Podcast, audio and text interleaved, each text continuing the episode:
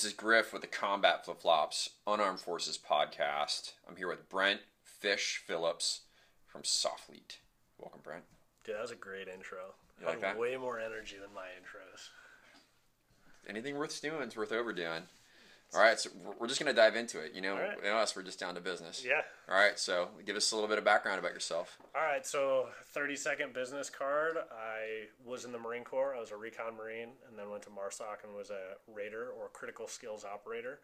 Um, when I, so if you back way up, my cheating start to business was uh, some friends and I started a charity called Silent Warrior Foundation in 2010 uh, in memories of friends of ours who were killed. So it's it's a 100% volunteer run, very Boy Scout nonprofit. Long story short, we, we help veterans, namely with scholarships. That's how we started. But now we've changed our charter and we can basically do whatever we want to help vets as long as it's a uh, worthy cause as deemed by the board.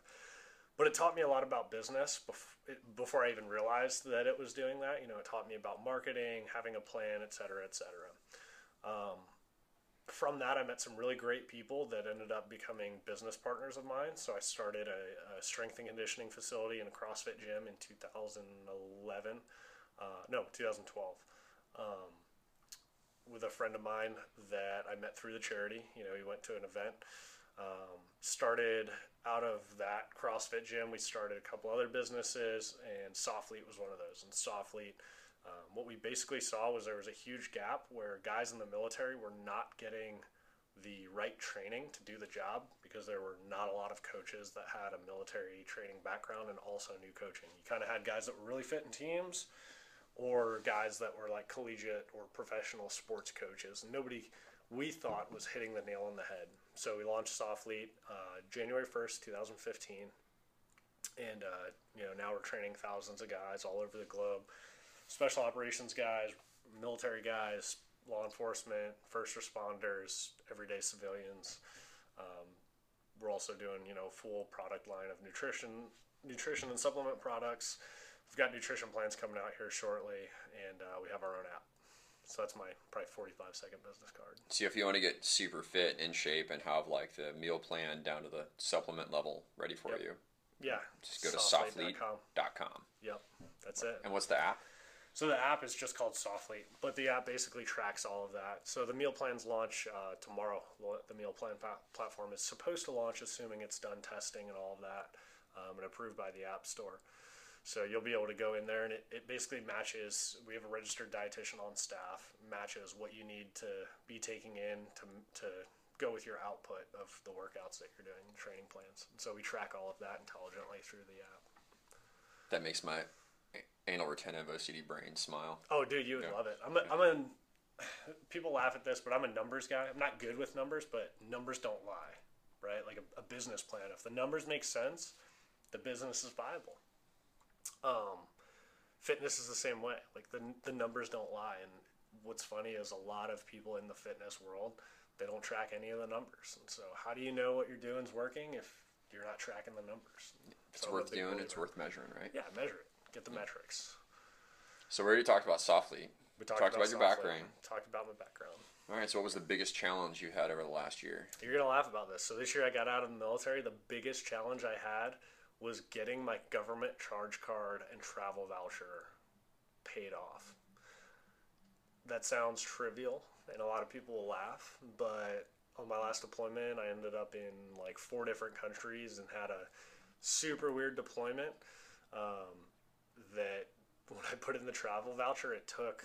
I, I didn't take any terminal leave. I had a month of terminal leave took everything until the last day of my EAS to get everything, you know, my end of active service, um, to get everything through. So I was running all over, uh, getting signatures, resubmitting, and that was that was a huge challenge. The reason that was such a huge challenge is my wife had already moved out of North Carolina, so I was like couch surfing with friends, was supposed to already be out of the military, and I'm literally just waiting on this government credit card to get paid off so that I can legally leave.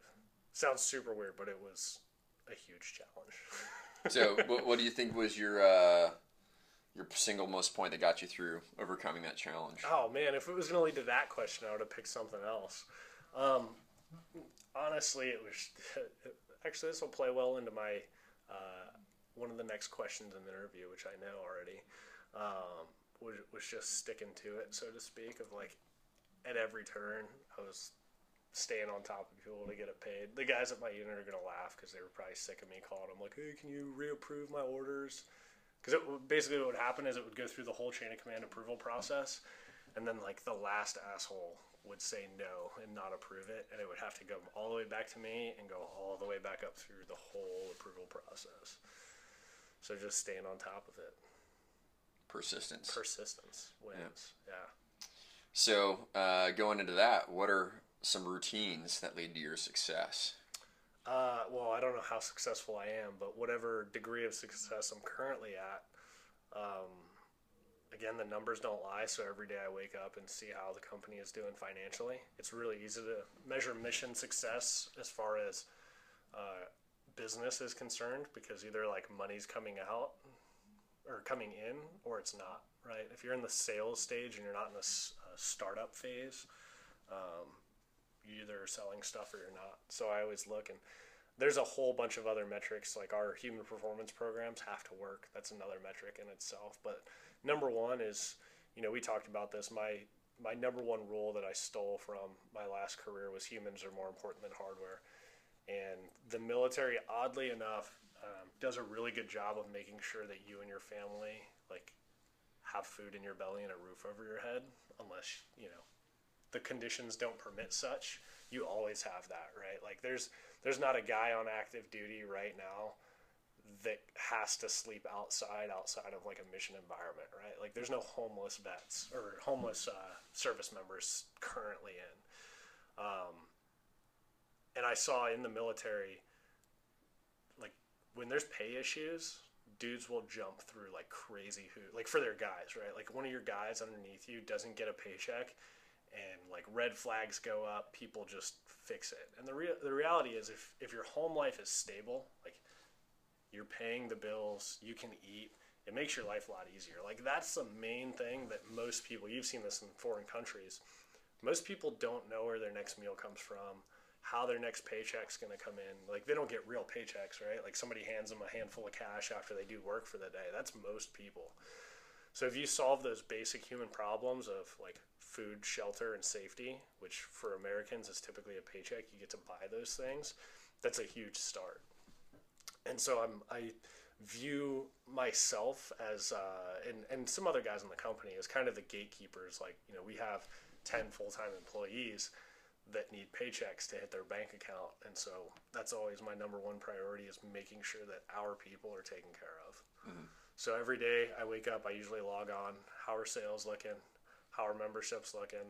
I get into customer service stuff. Usually, if a customer service issue gets to be um, a little too large, it well every time it'll end up coming to either Aaron or myself and taking care of that. So taking care of our people, I guess, is like really my first thing. But every day I wake up and check the sales and bank account and make sure that we're going to make payroll. Yep. so. so. what's your secret sauce?